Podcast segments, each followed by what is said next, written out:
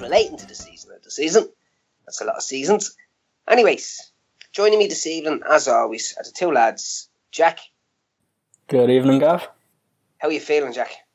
Um, pr- pretty tired out after after the season started. I know we're recording this uh, quite a few days after after the final final day, but it's it's been nice to be able to to look back and reflect on it all a little bit before going straight into a pod. And Dan, Good evening, mate. you feeling the same way, Dan? Are you relieved or are you missing it?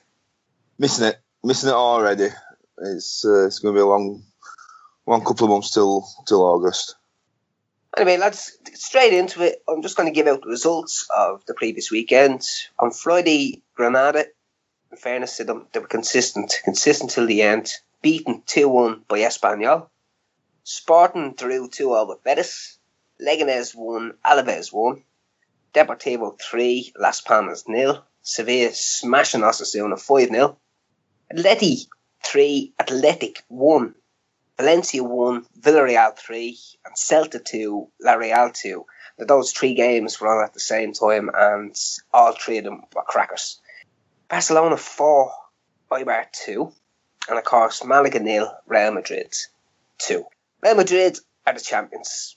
Three points in it. There can be no complaints, Jack, can there? Look, we've kind of attempted to big up the the title race and the potential for, for Real Madrid to drop points. But these past six weeks, um, maybe even stretching it to the past two months, they have been pretty much near flawless. They they've gone from scoring late goals to scoring really early goals and just putting the game to bed there and then.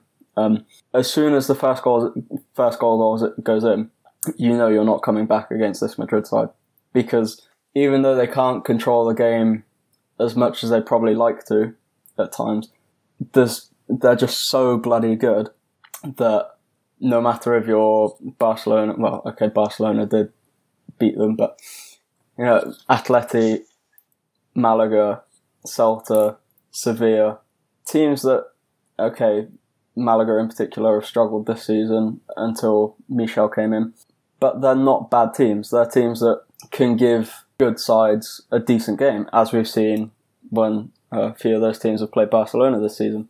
But this Madrid side are so lethal. It, it was kind of quite fitting that after the, the way the season's kind of panned out, particularly in the second half, that Isco and Ronaldo were kind of the two key figures, um, with Isco providing the, the assist for Ronaldo's goal, which was the opener. And from then on in, it was just comfortable, really. Uh, Sandro looked to be a man on a mission, man on a mission, and did make Navas work, especially some of the, some of the saves, like his free kick um, to the near post. But it was probably about as comfortable as Madrid could get, really. Yeah, Dan, said yourself, look, I, I two screens open. Two minutes in, it's just, ah, jeez, you know, it, it's heartbreaking. But as Jack said, there was one shining light, and I thought he was outstanding for them. Was Sandro? He really, really tried. But to be fair, the rest of Malaga just they they weren't they didn't really care, did they? Well, the season's over for him? And I know that we do question the integrity of players when when it gets to this stage and gets towards the end. But it happens. It happens all over the place that people don't put in the, as much effort, and you need to be on your best to beat Real Madrid. We've seen that this season, and I just couldn't imagine Malaga being at the best, which we weren't. Sandro, exceptional, as he has been this season, but just not enough from Malaga. And quite comfortable for Real Madrid. I think themselves, they didn't play as well as they could. I think they, they took the foot off pedal uh, as soon as we got the second goal a little bit. And, Eh, and it's just, a shame from a Barcelona's point of view. However, I must say that they've deserved it. They've, they've been the best team consistently. They've they've been ruthless in attack throughout the season. I think they've scored in every single game. Yeah, that's that's an incredible, incredible mm. stat. First time they've done it. When you look at even in recent years, you look at the the the attack force that they've had. They've missed Bale a lot, of a lot for a lot of games this season, but they've still managed to do something what they've not done in La Liga before. Look a few years back when they had Di Maria, they had Ozil supplying the front line, they had Higuain up top with Ronaldo and Benzema, and they've never done it then. So I think a lot of people are underestimating how well they've been, especially in that final third this season. They've they've been relentless, they've been ruthless, and in essence, that's what's won them the title because the defenders have been as great as you'd like to expect from a top team, but the attack has gone goals, and goals win games. And Jack, to be petty, I'm going to be petty here. The league uh, over the last couple of, in fairness, the last fair few seasons has gone literally down to the last day of the season.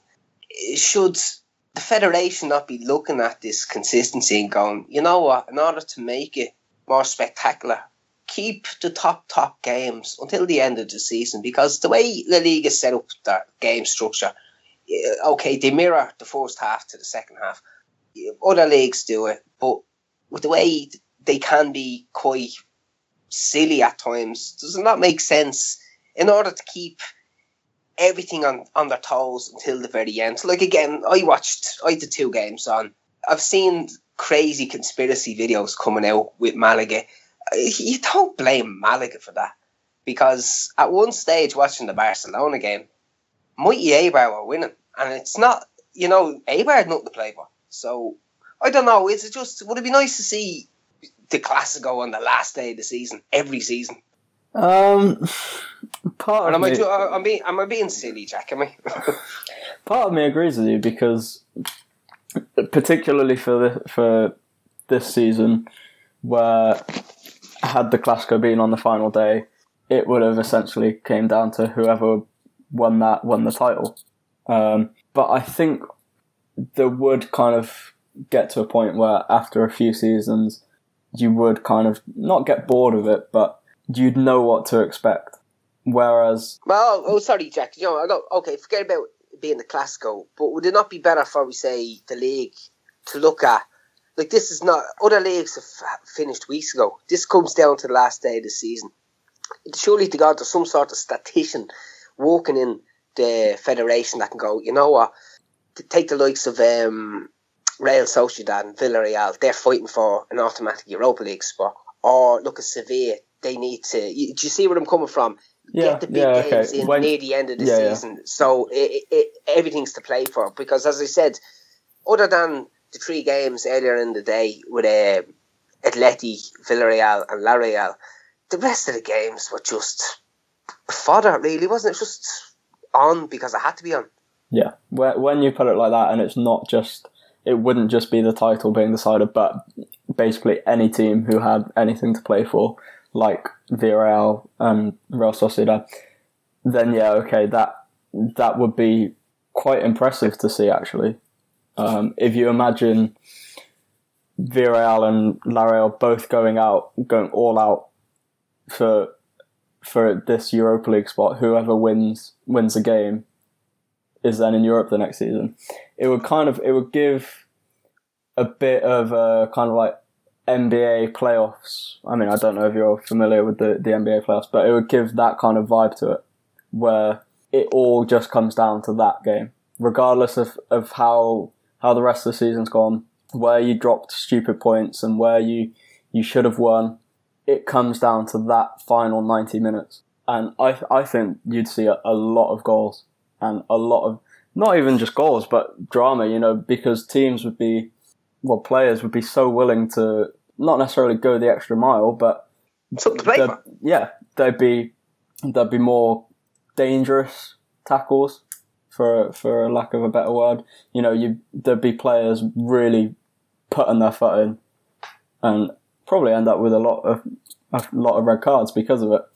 It comes down to the the practical side of it. And we all know that the, the Spanish Federation isn't exactly the best when it comes to planning ahead. But it, it would be really impressive to, to see. Because there's one thing about the Premier League that I do like is the way the, the matches are set up. They're not mirrored. They're Yeah. Yeah, they're yeah. computerized. I, I do like that because, look, don't get me wrong. When you watch the first half of the season in La Liga, you can almost decide where your points are coming from from the second half of the season because you know who you're going to be playing, when you're going to be playing them. you can look around certain, you know, other trophies going, oh, we're in the Champions League that week, but we only have such and such a following week. So, no, it's just, it's just a talk because, you know, I'm just being a bit petty. but, Dan, I'm going to come on to you. Um, Barcelona and Eibar. Now, I don't know about you, but when Eibar went 1 0 up, I was seeding because, I, you know me, I have a bit of belief. I still believed Sandro would have knocked a hat trick in. We get the goal hmm. back, 1 all. And then Inui's second goal, which was, I thought was fantastic. And when they scored it, Dan, I just sat back and went, you know what? Go on, beat us. Because I wasn't disappointed. Gav, that's exactly the same how I, how I felt. I, I think I put some, I can't remember what I put on Twitter now, but I just said that you can't. I felt no anger towards Eibar. I, I, I weren't. I weren't mad that they were winning. I weren't annoyed.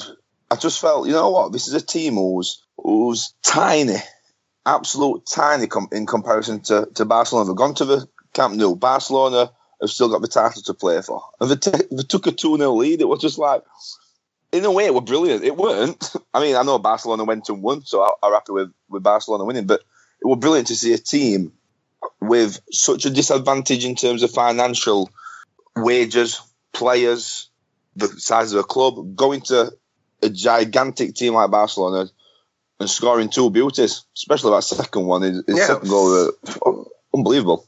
But Jack, we're seeing arguably one of the performances of the season with Little Labour. Obviously, they didn't win, but up until a certain point, especially the sending off for, for Capa, I think it, that was a real, real game changer. But let's talk about arguably either the greatest decision ever or the most fucked up thing you've ever seen. Jordi Alba's penalty. I don't, I don't really have anything to say to say on it. Really, it was it was so bizarre. I mean, fair play to fair play to Alba for having the balls to actually do that because he he must have known full well that the cameras would have caught him and he would have been slated by not not only on Twitter but by the Madrid press as well, who are very relentless. But you say that we see Jordan the two games. You're on Twitter. I'm on Twitter looking at the the Barca fans and the Madrid fans, and it's all conspiracies. And then that happens. You kind of want to just say to every Barcelona fan, if you mention the word conspiracy again, just watch that panel. I'm Well, sorry. You know, I- I- it was a repeat the the week before when uh, Dino was very lucky to not get Mhm. sent off against Las Palmas, and that that was really early on in the game. If Barcelona would have been down to ten men for almost the whole game, it could have been could have gone a little bit different, but we'll never know. Look, I feel like we're just running out of things to say here. Um, I will, I will pick on one thing which I thought was absolutely magical and didn't get the press it deserved. Messi's second goal. Yeah. Wow. To me, we'll talk about it later on. I've looked at it countless times. That's my goal of the season. Uh, I don't think I'd. I don't know if I'd go that far. If I you think think, about be- it, if there was something, if, the, if, if if there was something to play for and that goal was scored, you'd have to look at it in a different a different way. It's not it's not as if he like you're talking the halfway line. You're talking seven players he's walking by. And he's, okay, he didn't Yeah. go into the corner, but still, for me, that's my goal of the season. I don't care what you say. That's my goal of the season. Well, lads, look, I'll tell you what we do. We get on to what we originally said we'd get on to. I'm going to ask a couple of questions. I'm going to start with yourself, Dan. Dan, give me your overall team of the season. Very tough. Very tough one for me, this Gav, but I'm going to go for Eibar. I just, I've been so impressed with them, and as the season's got on, I found myself being more interested in the games. I found myself cheering them on in games, in, in games which I had no preference to won, you know, and I found myself rooting for this team which I knew so little about only a couple of seasons back, and now I, I just want to know more about it. Finished tenth. They've, they've won more games than they've lost this season in La Liga. They've got a positive goal difference. I know goal difference isn't decided on position like it is over here, but still to have a positive goal difference is, is a massive achievement for them. And they've done that with next to nothing in the bank. And there were a couple of other teams, especially the team who finished directly above them.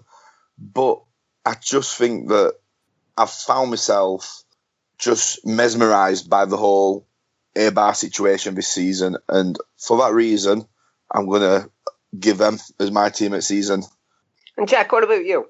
Um, Eibar are always going to be worth a shout, but I think I'm torn between Real Sociedad and Alaves, but I'm probably going to go for Alaves given that they were, re- you know, they, this was their first season back in, in the Primera, and also for their cup run as well as their league performances. Now I'm going to mirror what Dan said. For me, it's Eibar. Before people start tweeting, going, oh, "What about Madrid? They won at Barcelona." It doesn't work like that. Talking about which team has been your team of the season. Which team do you think deserves a mention on this prestigious pod? And for me, it's Eibar because what they done against Barcelona. It's the end of the season. They're on holiday on the beach, whatever cliche you want to use, and they played the exact same played the exact same way they have in every single game this season. And if you want to talk about consistency, all right, they don't have the best squads technically. They don't have the biggest squads. They don't. They have by far and away the cheapest squad. Yet they can still put performances in like that every single week. So for me, it's Eibar. Has to be Eibar. Well, I'm going to stick with myself and I'm going to throw out to you. My player of the season is Isco. I think he has been absolutely world class. You can, you can scratch your head at times wondering why he's on the bench. We don't know what goes on at Real Madrid. We don't know even how contract situations work, whether players have to play over other players or whatever. But every time that man has been on the pitch, he's just absolutely fantastic. Absolutely fantastic to watch. His movement on the ball is second to none. I don't think there's, with the exception of probably Messi, Neymar even. I don't think. Oh, do you know what? Just with the exception of Messi, I don't think there's a player in the league that plays the ball that close to his feet. He's mesmerising. So for me, player of the season is Isco. What about you, Jack? I'm going to have to go with Isco as well. He's been so decisive for Madrid, um, particularly when it's mattered. And also, without not necessarily just his ability to to control things in the middle of the park and how good he is with the ball. But going back to that sporting game, um, I think it was back in March, was it? Or must yeah. have been March, yeah. When he scored that 90th minute goal to, to give them the three points, and it was a bloody good goal as well. Yeah. Um, so he he's definitely the player of the season for me. Uh, honourable mention for Iago Aspas, though. Oh, of course, yeah. What about yourself, Dan? Well, I'm going to stick with a Madrid player, but I'm going to go for the left back. I'm going to go for Marcelo. I don't think a lot of people agree with me on this one. I don't think defenders get the full credit they deserve, especially since Ronaldo and Messi have took attacking play to the next level. But Marcelo, for me, has just been one of the most consistent players I've seen in a long time in terms of full season. Madrid aren't the a solid defensive unit, but I believe I feel that his defensive attributes and defensive side of the games improved a lot. I mean, he's been at Madrid now a fair few years, and I remember when they first got him, and they were playing sometimes on the wing, and his defensive side of the game, eh, eh, typical of a of a Brazilian, a modern day Brazilian fullback, where brilliant going forward, but not as good as it could be at the back. But I think this season, I thought his defensive side's been brilliant, and then his offensive side, I think, I think he's being one of the best defensive players in the league. And I know, Gav, you're going to laugh at this. I know you don't, you're not that fussed on on on stats, but he's got the four highest assists for a left back, and I know he, he positions himself in the opposition's half a, opposition's half a lot. But to get more assists than Messi, more assists than Ronaldo, more assists than Griezmann, more assists than Isco, more assists than Koke, and they're playing at left back. I think it's exceptional. Same as when we saw Dani Alves on the right side for Barcelona, creating so many attacks, putting that final ball in.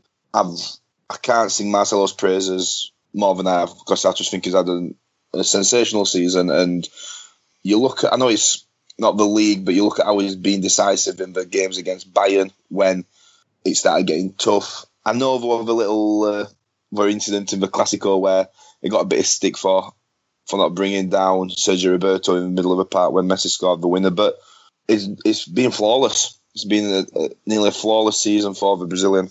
Yeah, actually, it's it's a good point. It's a good pick that because what I've noticed with what I've noticed with a lot of defenders in La Liga, and especially with the arguments against them, when you watch La Liga, it's so technical. All the strikers, forwards, wingers, midfielders, they're so technically gifted that slide tackles or rough housing, it's not in the La Liga game. There's only a handful of defenders that actually do it.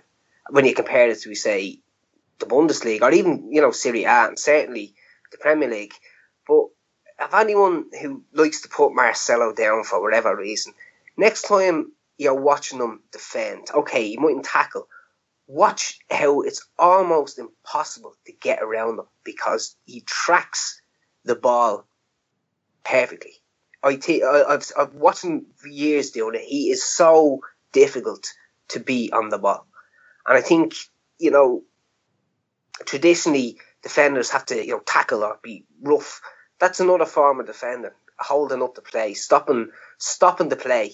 And that's what he does, and he does it perfectly. And as you said, his assists second to none. He's come up with a few important goals as well this season. So, yeah, nice. That's a nice pick. No arguments. But lads, I'm going to stick with you, Dan. Give me your young player this season. Well, there's a bit of a theme here for me because I'm going to go for another fullback. I'm going to go for Theo Hernandez.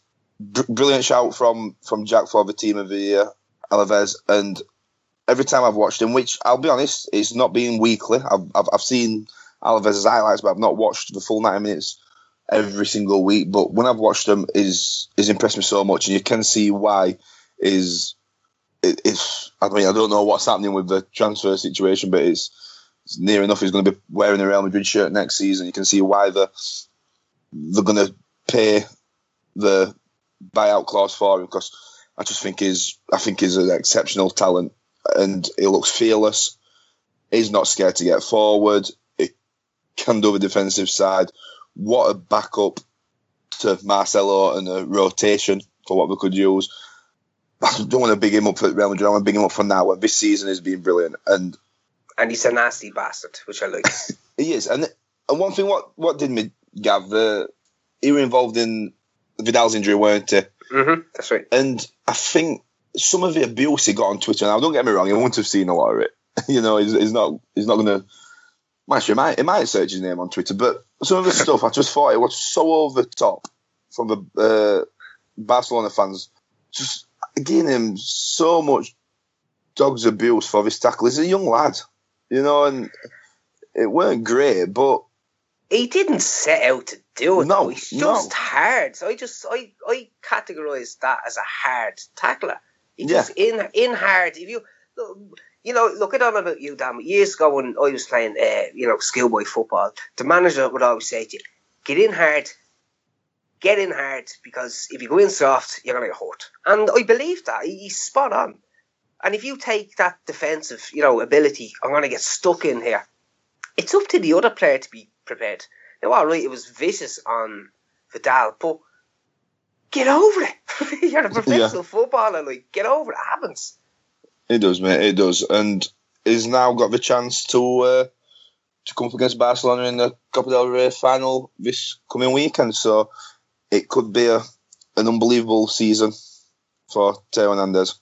And what about you, Jack? Young player of the season. Well, I, I'm refusing to even think about Theo Hernandez as being my pick. um, what's the age limit? Is it 23 and under or 21 and under or because I've got a few different picks depending on which one it is. I don't know, Jack. I didn't put that much thought into it. All right, so I've got um, Sandro, uh, Malaga striker, obviously, who we've already mentioned earlier on in this pod. Um, he's struggled with injury a bit this season, but he has been an absolute lifesaver for, for Malaga. Without some of his goals, they would be in a lot of trouble. And I think quite a lot of people have forgotten over the season that this is actually his first, the first kind of time in his career that he's been the lead striker. And in most He, cases, he, he is. first- He's a. He's a good. He he is a striker. yeah, That's what he showed. He's just a. He's an out and out striker. Exactly. We didn't see. We didn't see that properly at Barcelona no, because because he was, obviously he's, he was he's not going. fill in. Yeah, that's it. Yeah. But no, I totally agree with you. Since he's gone to Malaga, he's been an excellent striker. Anyone who just you know, he's an eye for goal. I know that's a cliche thing to say, but he's he falls into that category of strikers that you know what put him in front and nine times out of ten it's in the back of the net. And he's heading to your boys for next season. Yeah, hopefully so. I'm really chuffed with that signing. Um, for six million euro, it's it's kind of it it really can't go wrong. And I think he's I think he'd suit our system really well. I think he, he can press and can work hard, and he is a deadly finisher. Uh, the second player I've gone for is Athletic Bilbao's Uribe, the, the centre half who missed a bit of the season after discovering that he had testicular cancer and whatnot, but he uh, fought through that and came back, and he is just a rock at the back with Aymeric Laporte and he's only 22, which is the scary thing because he plays like he's 32. He's that experienced. yeah, he's a very good player. He's going to have a very, very bright career. So that, that's my two picks for young player of the season. Okay, well, just like Dan, I only have one. Um, I can't decide. I'm too indecisive. no, I'm actually going to stick to what I've been doing so far. It's another Madrid player, and it's Asensio. Ah, good shout, good shout you know, he doesn't he doesn't get enough games, but when he plays, that is a superstar in the making. Absolute superstar. I mean, he just fits into that Real Madrid team, and I just think, you know, it's part and parcel of playing for Real Madrid. Unless, look, you can't even say unless you're an absolute worldly, you have to bide your time. Just look what Isco has had to do for the last couple of seasons. He's bided his time, and you know, I guarantee you um, Zidane plays him over Bale for that final. He Zidane is not stupid, and I just think Asensio is kind of climbing the same ladder as the likes of Isco. So for me, it's Asensio. Now, lads, I'm actually going to stick with myself here for this one. Match of the season for me has to be El Clasico. Second El Clasico. Just an absolute exhibition of football. Had everything. Highest quality you'll see anywhere red cards, yellow cards, spectacular goals, had everything. And okay, it's not the, the best game in the world to be saying it's an advert for Spanish football because most Clásicos are top quality, but this particular one was just uh, had everything, absolutely everything. Dan, what about you, Chief? I'm going to agree with you, mate. I'm to agree with you.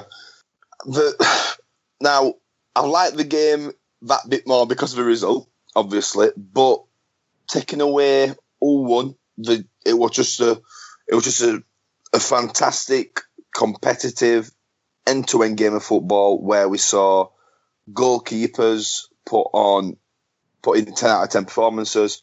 We saw midfield battles between some of the best midfielders the world we've got in the in world football. We look at Modric and Toni Kroos up against Busquets and Iniesta. I don't think there's a there's a better midfield battle in world football than those four going against each other.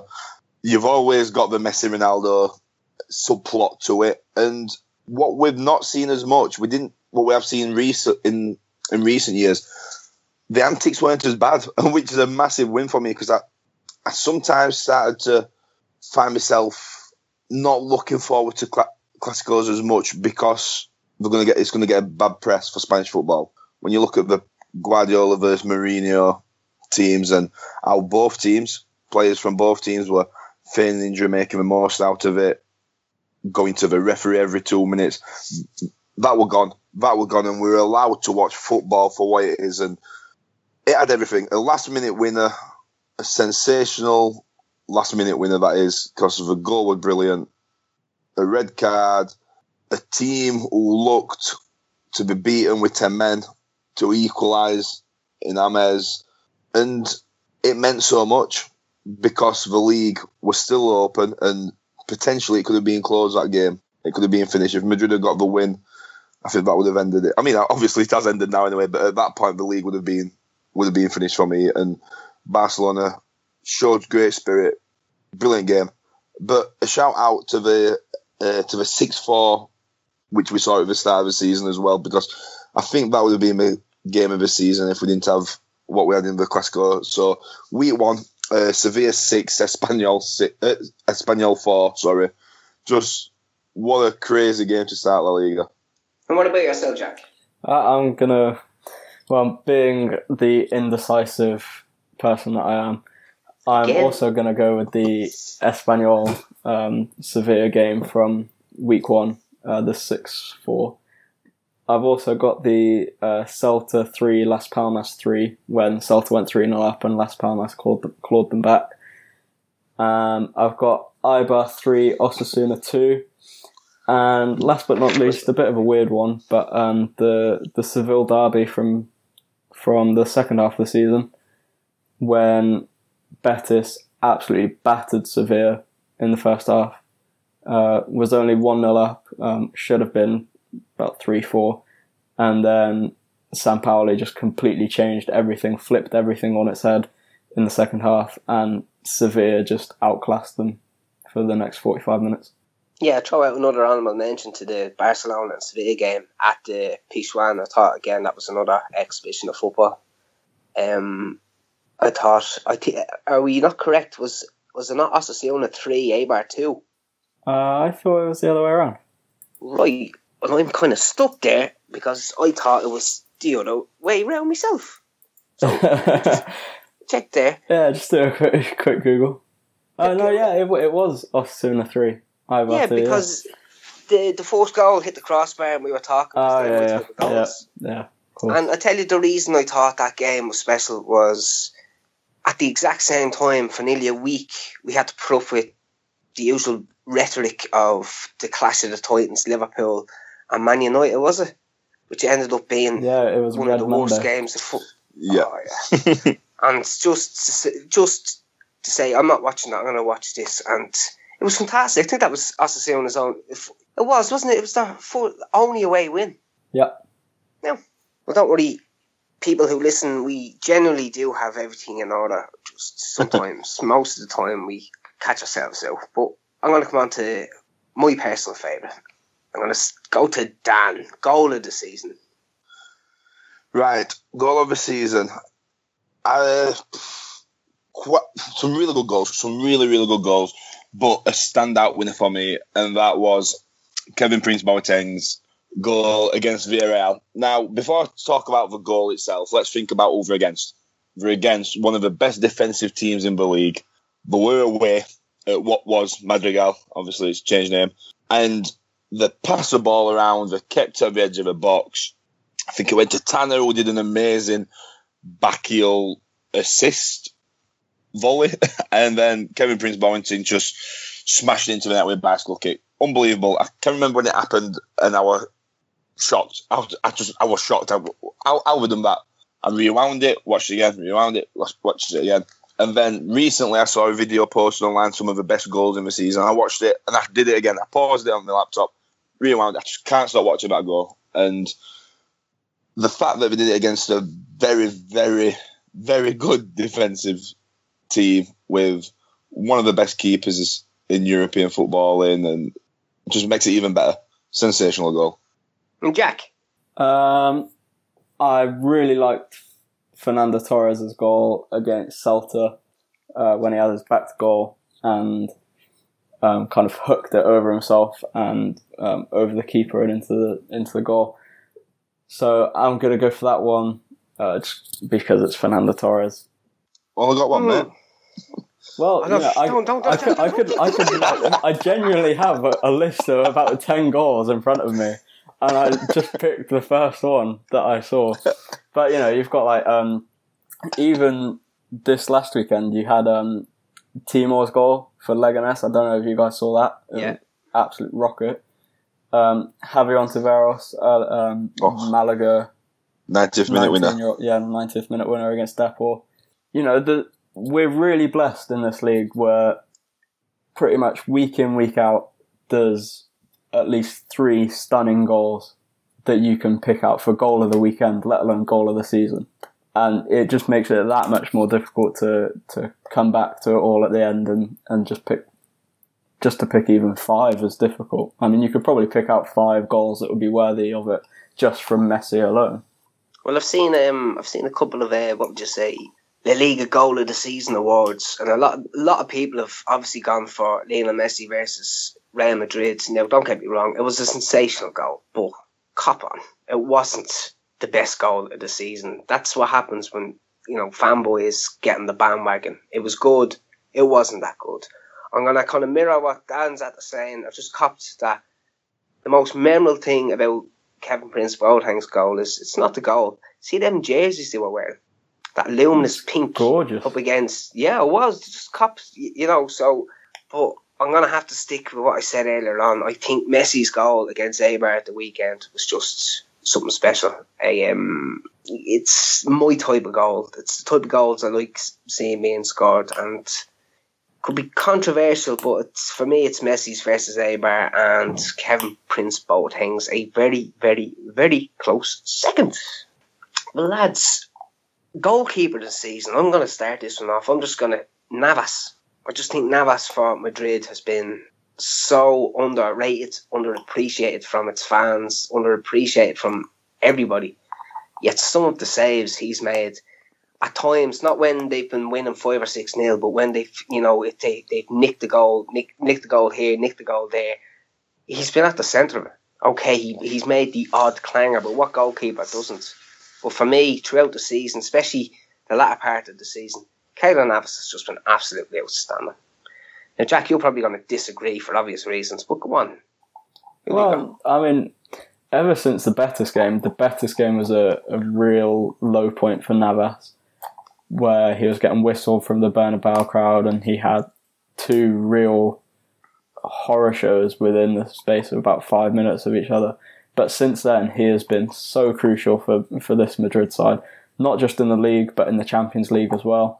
But I, I've got a really left field choice here, and um, I'm going to go for um, Andres Fernandez, the VRL reserve goalkeeper who stepped up for not a large part of the season, but after Sergio Asenjo did his cruciate ligament for the fourth time, um, he came in. He's on loan from Porto, but he, he came in and he, it's like they they really haven't missed Asenjo for for a lot of the time. I mean, not even just for his, his shot stopping ability, but um, when Villarreal came to the Calderon and beat Atleti, um, the their goal, which was scored really late on, it actually came from from a kick from uh, Andres Fernandez, and his ability to pick out a pass is something that's gone really under the radar from him. But he he's just been a, a golden keeper for for Villarreal, so I'm going to go for him. Dan, I'm going to go for his teammate. I'm going to go for the guy he stepped in for. I'm going to go for Sergio Asenjo.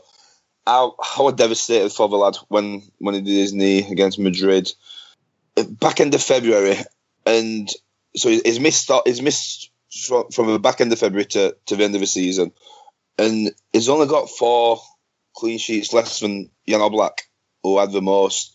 And sometimes you can say, yeah, clean sheets. It's it's not just the goalkeeper; it's the defense. Of course, it is.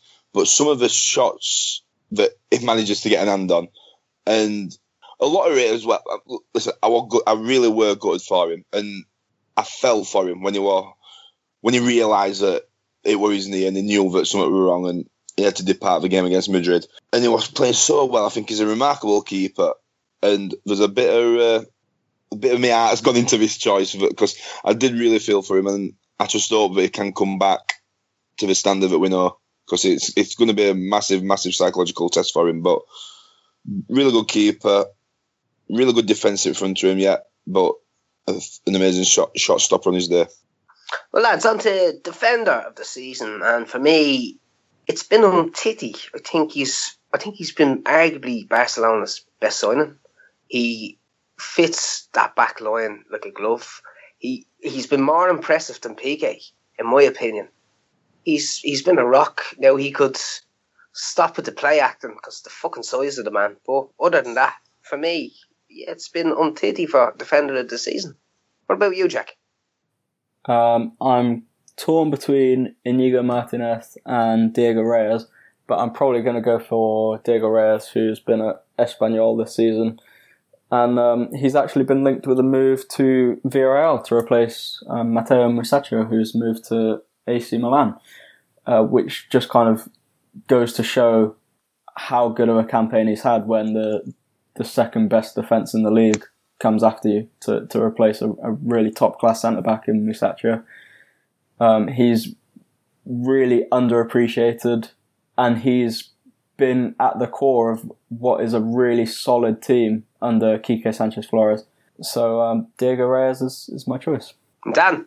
I've already mentioned him once, so I'm a player of the season. I'm can't, I can't not go with uh, Marcelo. Uh, good choices from you two gents, but I've picked him as a player of the season. I can't not pick him as a defender of the season, so Marcelo for me. And sticking with you, Dan, what about your midfielder of the season? Now, this is a tough one. I think this was the toughest because there's so many. We've got, we've mentioned so many names already this in this in this pod, but one player. If someone said to me now, right, any player in world football who you could take and put in Barcelona's either starting eleven or, or, or to add to Barcelona, it'd be Luka Modric. I just think he is one of the most complete midfielders in terms of he does so much in the game. And I think a lot of that goes overshadowed. I think that a lot of people don't see how well he works defensively. I know he's got Casemiro behind him, who, who, who does a lot of tackling, a lot of fouls, not many yellow cards. But I think Modric is just a sublime central midfielder who offers so much for Real Madrid. And the biggest compliment I can give him would be if I could have any player at the minute to add to Barcelona, where Barcelona's been lacking, especially this season, I'd take Luka Modric. But so many other players, I've got a list as long as what Jack's probably got now, probably fielders. but uh, Modric stands out for me. Well, I'm going to go with Nzonzi. I think the man has just been a revelation this season. Obviously, Sevilla came to a halt during that brilliant Madrid trilogy. After that, I don't. It was nothing to do with Nzonzi. He just he was almost carrying the team for a certain amount of time. I, I think he's been absolutely sensational this season. So for me, it's Steven Nzonzi. It's my midfielder. Jack. I'm probably going to have to agree with Nzonzi as well. Uh, honourable mention to Manu Trigueros from Villarreal mm-hmm. and also Roque Mesa and Vicente Gomez from Las Palmas. We'll give you a forward of the season, Jack. Oh, God. Uh, um, do you, want, do you want us to come back to you? No, no, no. Um, just, I'm just trying to pick off pick off my list here. No, I'm I'm gonna have to go for Iago Aspas because he's not. It's not just his goals, but he has literally carried this Celta Vigo side to a Europa League semi final and to a Copa del Rey semi final. And at his boyhood club, he's scored so many vitally important goals for them, um, both in the league and the cup and in Europe. And I don't think there's a player who's probably enjoying their football as much as Iago Aspas has done these past few months, being back at Celta. So, so yeah, I'm, I'm going for Iago Aspas. I actually picked Aspas as well. Oh, because, there you go. Oh, no, it's it's as you said. I think for me, Jack, we watched them before he left to go to Liverpool, and he was a he was a, a brilliant player for Celtic before he left. He goes to Liverpool. It, it, you know, sometimes it just doesn't work out, and if it doesn't work out, the player doesn't deserve to be labelled as what the, what are the young kids calling it now? Um, I'm just going to call it flop or poor or a bottler or whatever that, that, that show you. To me, it, it just didn't work out. He moved on had a couple of decent spells, back to Celta Vigo, and he's just been absolutely fantastic. I still wish that in that Europa League semi final that that ball would have dropped to him and not Guidetti because we wouldn't have had to sit through 90 minutes of that last night. But other, otherwise, yeah, for me and yourself, it has to be Aspas. It's, um, he's been a revelation this season and hopefully he kicks on again and shows us some more for next season. What about you, Dan? Only one person for me in this, gents, and it is the little Argentine Lionel Messi. Uh, Aspas, brilliant, really, really good this season. I will mention him later on, but I just think Messi again just showing us why there's no one in world football like him. How he's coming to midfield a lot more this season. You don't have to look at that uh, the Clasico of the Bernabeu, and he's still scoring extraordinary amount an extraordinary amount of goals. Golden boot, also golden boot winner this season again. yeah, yeah, a golden ball for the fourth time is that I believe. I'd have a European golden, yeah, the European golden Yeah, ball. no, he's, he's a golden Yeah, boot yeah. winner, and we know what happens usually to golden boot winners in the last couple of seasons. They usually go on to win the um the Ballon d'Or, but that's none of my business. but there's more to him than just goals, and yeah, I think. Look, there'll be some seasons. There's been seasons where Ronaldo scored more than Messi. I'm- not making this a comparison between the two. So we know that there's player or a player who can score goals like Messi. We look at some of the midfielders who can spread the ball like Messi. There is. There's, there's plenty of really good passers of the ball, but there's no one who can do both to the level he can. And for me, that's why. Because what a what a forward you have to play with you there. You know what I mean? He'll, he'll, he'll put the chances away and he'll give you some unbelievable chances. It, it, it literally does it all for you. excellent choice. Well, now we're going to keep with you, Dan. Give me your manager of the season. Right. Again, another tough one. Another very tough one. But I'm going to go for Zinedine Zidane. One thing what really winds me up. No, it don't wind me up. It pisses me off. When you come across clue, the clueless minority that claim that they could win what Guardiola won with Barcelona, with Barcelona squad what he had. You're now starting to get it with people saying, oh, it's not that impressive what Zidane's doing. Look at the players he's got. Always trying to look for negatives or trying to bring bring people people down. How Zidane's managed that Madrid squad has been nothing short than than, than amazing. Yeah, mirac- yeah, brilliant word, Gav. Because how many players in that squad will get when they won the title last weekend? How many players in that squad actually feel like they've played a massive part? You know, because he's rotated and he's had his, as people have called it, the A team and the B team. They're all going to feel that they've played a huge part in winning the first title in five seasons for Real Madrid.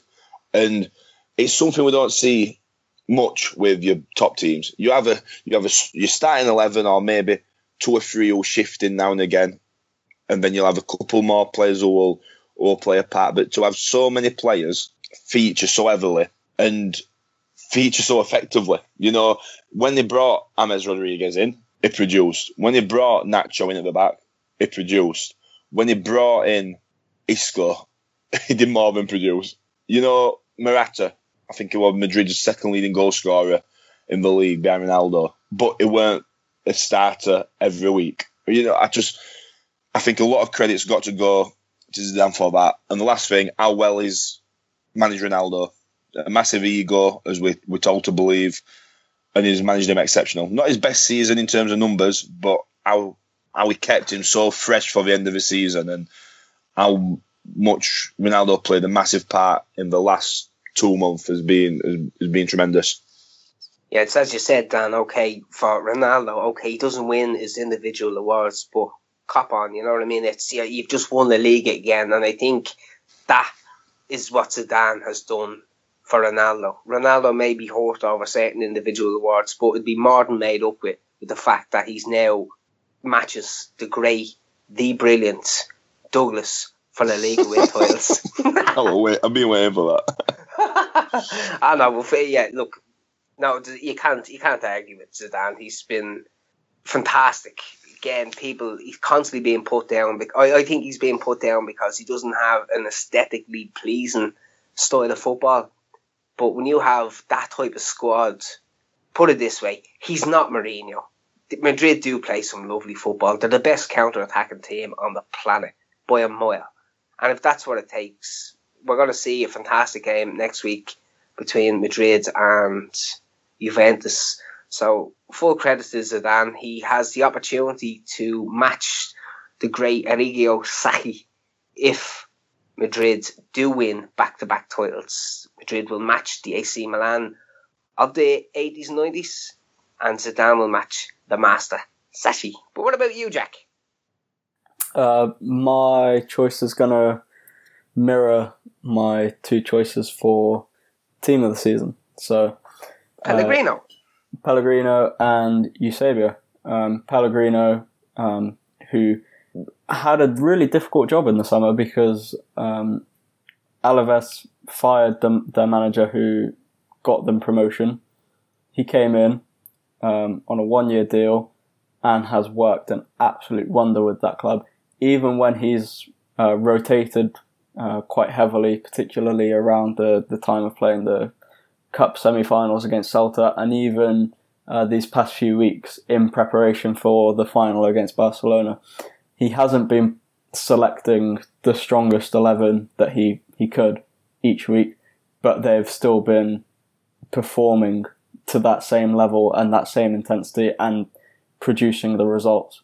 So um, definitely worth a mention. And then also Eusebio at because, well, I mean, he, he's made Carlos Vela enjoy playing football, which deserves a bloody award in itself because he's a guy who's very openly admitted that he doesn't actually like playing football and has thought many times about leaving Europe to, to go and play in his home country of Mexico and whatnot. Um, but Real Sociedad, that they can seem a little toothless at times, but he has done a stellar job, and I'm quite surprised that Barcelona didn't really push for him um, to replace Luis Enrique. Hmm. Well, it's Pellegrino for me for basically what you've said, Jack, and the fact that he's take you know this Alaves team they've come up and at no stage during the season have they looked like they're going down. Okay, I'm going to put a bit of a dampener saying he, they were kind of lucky to get into the final, but they're in there. Anything can happen on Saturday. Obviously, I'm hoping Barcelona get some silverware, more so for Lucho send off. But I'm not going to be cocky because we know what Alaves can do. We know how tight they are. That's all down to Pellegrino. So for me, manager of the season is Pellegrino. Now, lads, I'm just I'm going to give you my best eleven of the season. Now they're not necessarily going to tie into my awards for players or whatever. I have Oblak in goal. I think he's absolutely fantastic. He's just he's a he's an extraordinary keeper. And thinking back to the time when Moya got injured and Oblak had to come in, I, I can vividly remember Atleti fans going, "Who? Oh no, Moya's out. Well, good luck, Moya. Good luck, Courtois. This fella has been easily in the top three goalkeepers in world football. Extraordinary goalkeeper. And for me, he's my goalkeeper, my 11. My defenders are Carvajal, Marcelo, Umtiti, and this is probably going to open a few eyes, but I just love this man. Of Roncaglia. I just love Roncaglia. In midfield is Nzonzi, Kroos, and Llorente, I thought he had an absolutely fantastic season. Brilliant. Another Madrid player. Absolutely fantastic. The forwards were Aspas, Suarez. Suarez didn't have the best of seasons, but, you know, his goals meant an awful lot to Barcelona and he's been quite clinical at times, but at the same time, he's been a bit below standard. But for me, he's still one of the best forwards of the season. And of course, who else? Greatest, greatest player in the modern day. It's Lionel Messi, absolute. I'm so I, John, I'm privileged to be able to say that I've actually seen the man play every single game since his debut, and the thoughts of the man leaving the game of football just it, doesn't it doesn't bear thinking about. Every season he still puts it in. This season in particular, if it wasn't for him, Barcelona wouldn't have been second, in my opinion. So there's my team. Thoughts on that, lads? Oof. What's that? What's that? Suarez is an interesting one, mate. I think I can see why you've included him. I just thought that maybe the high expectations might have seen him miss out. Yeah, well, it's my 11, Dan, so True, mate, no, true. No, look, look, I tell you, El Damal, he was the one I was scratching my head with, but there was, first part of the season, he was Barcelona's best striker. Second part, easily Messi, but just for the overall goal contribution, second highest goal scorer in La Liga, ahead of Ronaldo. You know, that's not me and feat. Only, and I know it sounds ridiculous, he's only eight goals behind Messi, which that again is a feat in itself. But, yeah, no, I think El Damal Suarez would probably be the one that would be debatable, but for me, it's it's Suarez. Well, Dan, give us your one. Right, well, I've included the guys I've gone for for the play for the position, so I'm a keeper and whatnot. So I'm going to start Sergio Asenjo in the net. His teammate Mario Gaspar at right back, Marcelo on the other side at left back, Gerard Piqué and Uri in the art of a defence. I've changed my mind and I'm going to go for Roque Mesa and Nzonzi and Modric in midfield, the toughest decision of the midfield. And then a forward three of Iago Aspas, Messi, and Cristiano Cristiano Ronaldo. The re- recent. Hold on, whoa, whoa, whoa, whoa, whoa, Whoa, whoa, whoa, a whoa. You had to go at me for having Suarez, and you had to put Ronaldo in. Now I know Ronaldo is still Ronaldo, but he's had a very, very poor season. He has, mate. However, I just think this last two months has got him in. If if he'd not scored and played as he has, excuse me, in recent months, li- fr- from from from the end of March, I want to put him in. I want to put him in, but I just think Barcelona could have got that title. Could easily have had that title if it weren't for Ronaldo in the last couple of months. Just where how how clinical he's been when we've needed him. And you look at it this weekend, well, last weekend, sorry, two minutes in, and he's he's, he's wrapped up the title. And Nzonzi in midfield, I, I, I loved him at first half of the season, but himself and Sevilla just dropped off, as as we've mentioned in in previous pods. And it's a shame, but I still, I'm still going to give him that place because he were exceptional. At times, he was the only person in the middle of the park for for Sevilla at the start of the season, and he did such a such a terrific job for Sampaoli. Uh, a couple of mention. What else do I want to mention? Yeah, you're right. Uh, as Jack said uh, at the start, he unfortunately were diagnosed with testicular cancer at 21 years old, uh, 22 now. But then after getting diagnosed, I think it was just under 50 games later, he made his return to the to the first team and played against Barcelona. Now, don't get me wrong, they lost that game, but the result weren't important. It was a case of someone battling and defeating a an horrendous disease and having an unbelievable season before and after that. So, yeah, that's my team. I've, I've literally just changed it last five minutes. The change was I had Jonathan Viera in instead of Roque Mesa out. Las Palmas started well, but I, I do like Roque Mesa. So I think he'll be a great signing for top five, top six team. Not to try and sell him. Sorry, Las Palmas fans. What about you, Jack? Uh, well, as you've probably already gathered, I can't make decisions, so I, Squad I, of 23. I ju- well, more like a squad of 50, mate.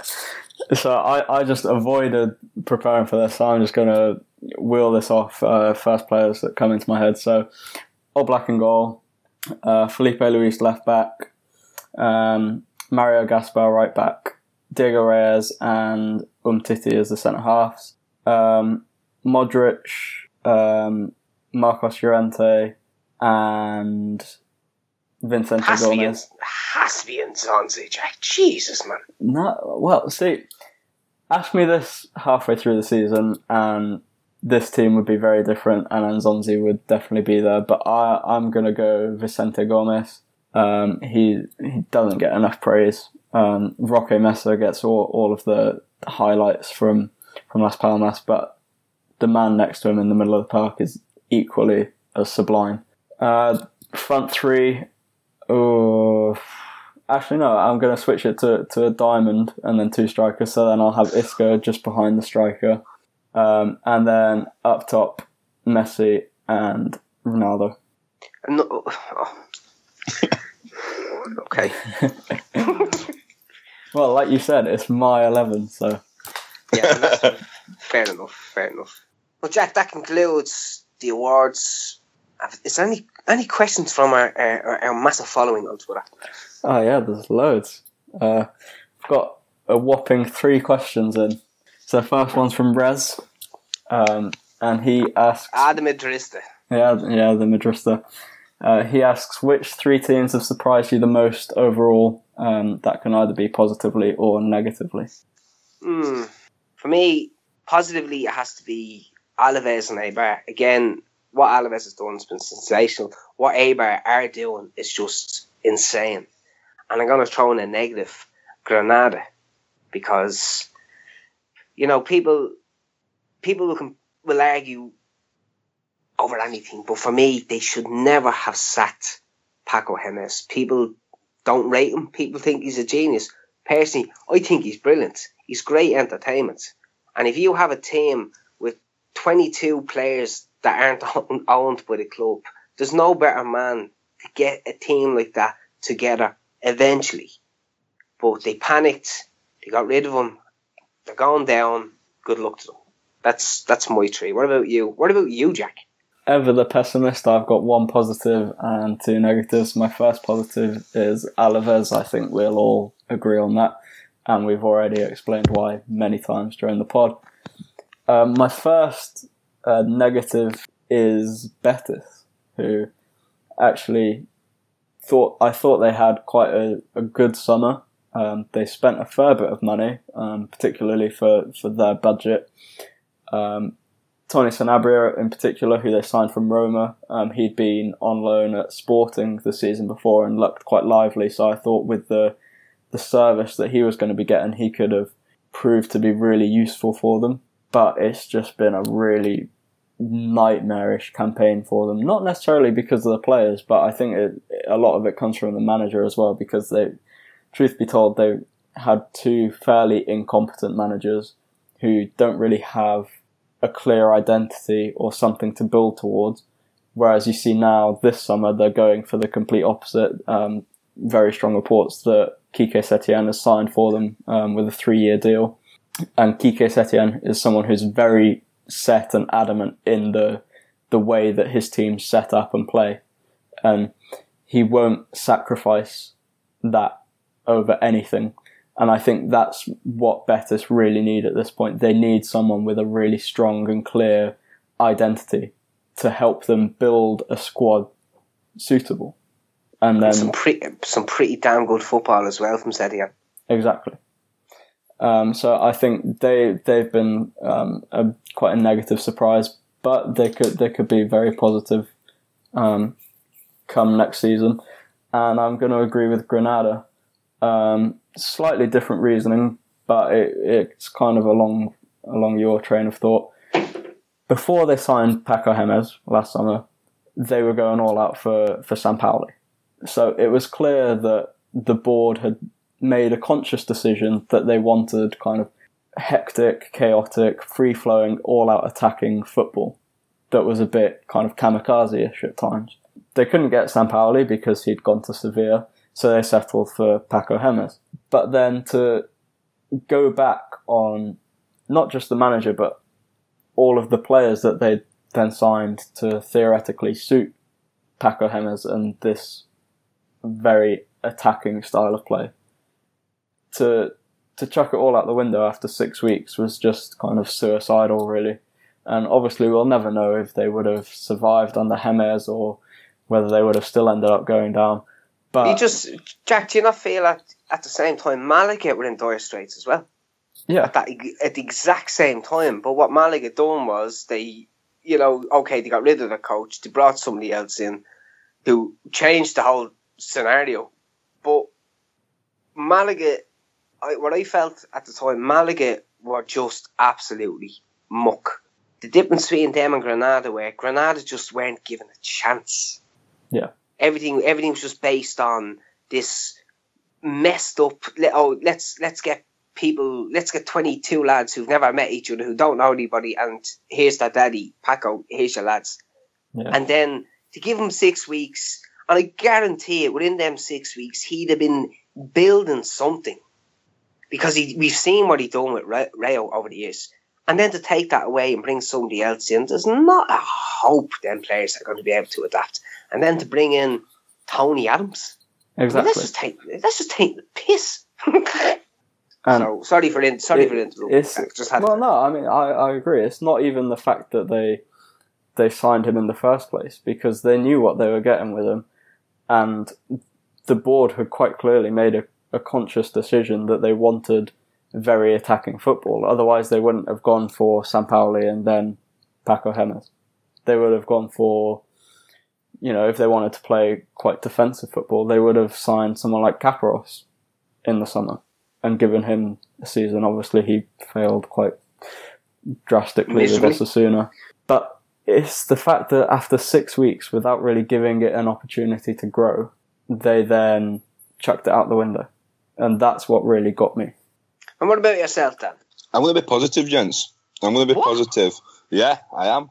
I'm going See to go. there's, no- see, there's nothing on the line. He's not being asked and he did. That's it, that's it. I'm going to go for three teams who are all next week to each other in the table. I'm going to start with Eibar, who have, have, been, have been brilliant. I've said that earlier. Alaves, who potentially could be finishing the season as a Copa del Rey winners. And then Espanyol. Um, I didn't expect Quique Sanchez Flores to have such a positive effect on the club as he has. And I had to check this because I remember I recall him being poor at the back last season. I checked it. They nearly con- it were nearly two goals a game they conceded last season. They conceded the most goals in the league. And this season, I thought, although they haven't been brilliant defensive, they've been a lot better. And in attack, they've had they've had some good good spells. I think they've been a decent attacking team. Still a few places where we can improve in the squad, but and I, don't want to give them too much credit. I don't want to. I don't want to go too far, but I just thought they've, they've been a decent team who have gone under the radar quite a bit with with the likes of. I mean, they they finished behind Athletic Bilbao, who finished seventh, but they weren't really challenging for that Europa League place as of late. But they've done well to to get to that position. I think eighth. I don't think I don't think I'd have predicted them as to finish that high. So I'm going to go for them. I, I, I didn't want to go negative, so I'm uh, I'm searching for my third positive, which is Espanyol. Hmm. And what else have we got, Jack? Uh, similar question from at Nick FCB. Uh, what players surprised you the most? Hmm. What players surprised me? Do you know what? Who, do you know who has surprised me? Isco surprised me to go from what what we knew he was to what he's become. He's just he he's he's taken that natural step as some great footballers do. He's he's gone from being a really really good player to absolute world class. He is world class. He's one of the best players in the world. I won't have anyone argue that against me. He is absolutely fantastic. There's himself, and I'm gonna throw in.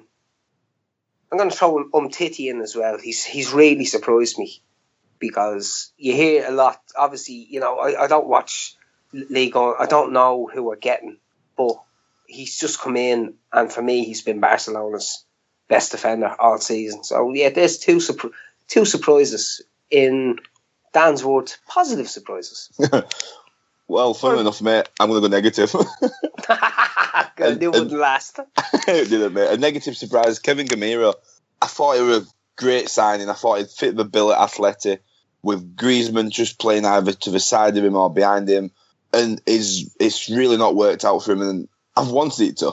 I've really wanted it to because I thought with a 25, 30 plus goal scorer in that squad, they could have put a really good title challenge on this season, and they haven't. They haven't, and they've missed the goals. Griezmann's Griezmann is, is, is a sensational player, but he can't do it all on himself in the attacking third.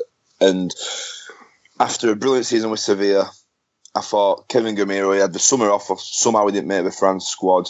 I just thought it'd, it'd be a really good fit for Diego Simeone, and it wasn't. So that's that's my surprise, but again, it's a negative surprise. And you, Jack? I- I'm also going for a negative surprise, and it's also an athletic player.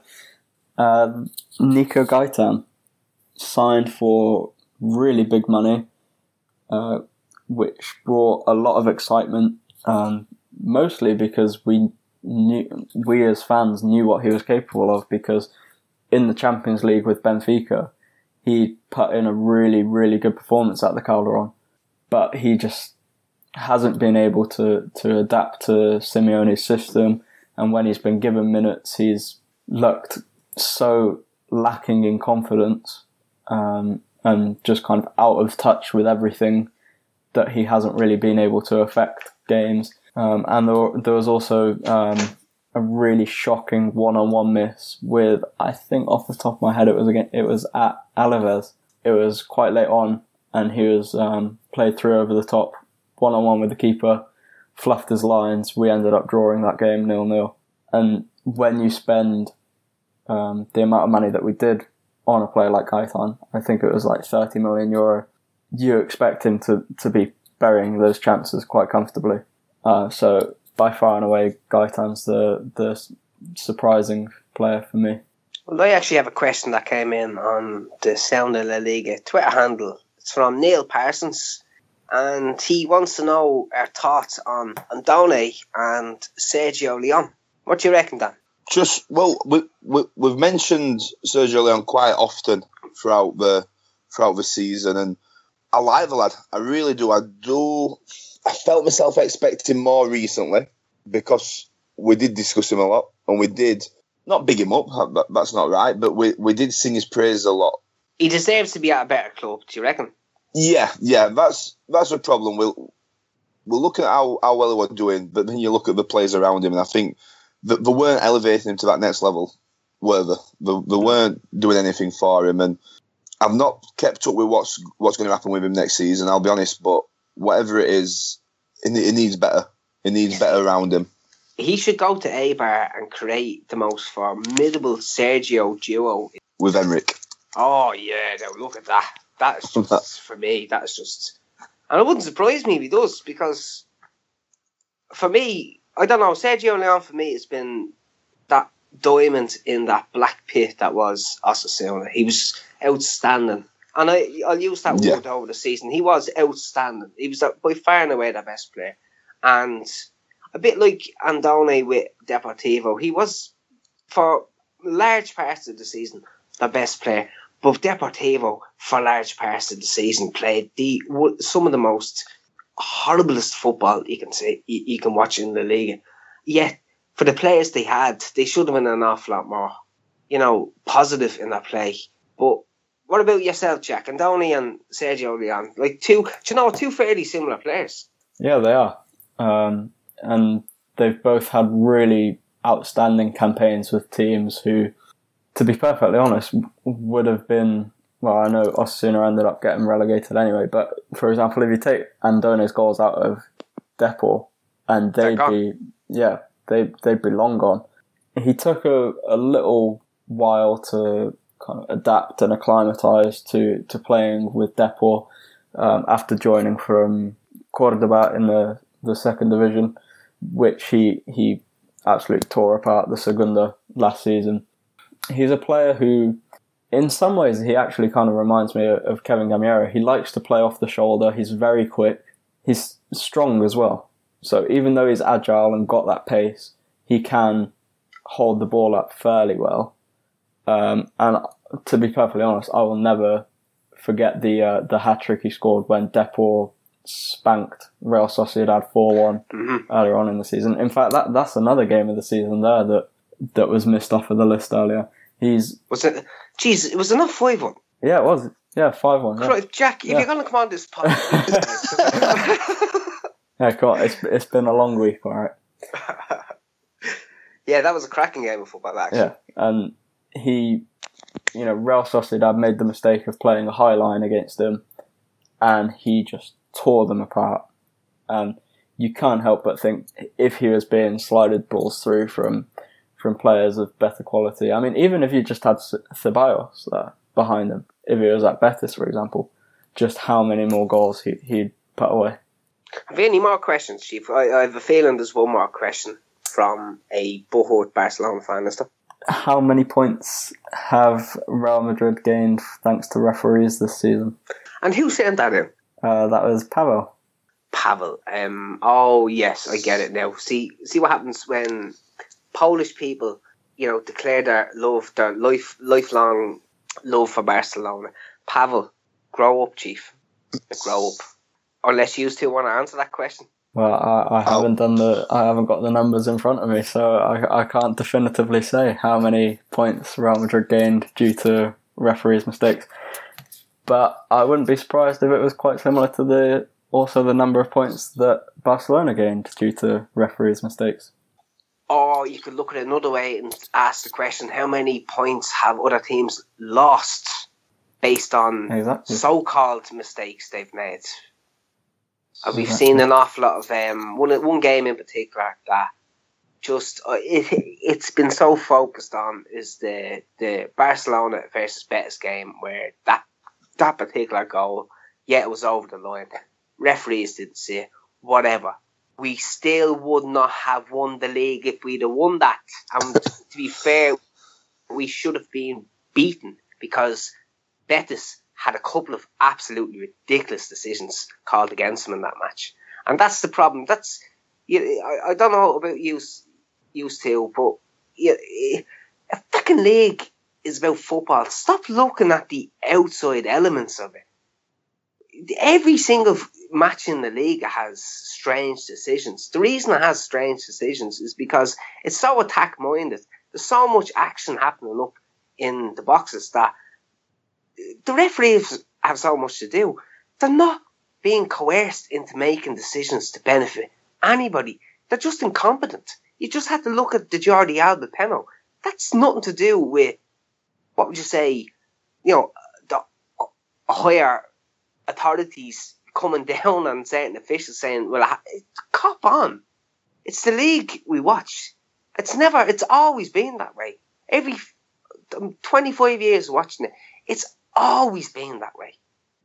But when it comes to Real Madrid and Barcelona, stop being so fucking butthurt over, you know, decisions going against you. Because if you really, really want to sum it up, check out the amount of decisions that go for you against the smaller clubs, and then come back to me. Now there's Gav's last rant of the season.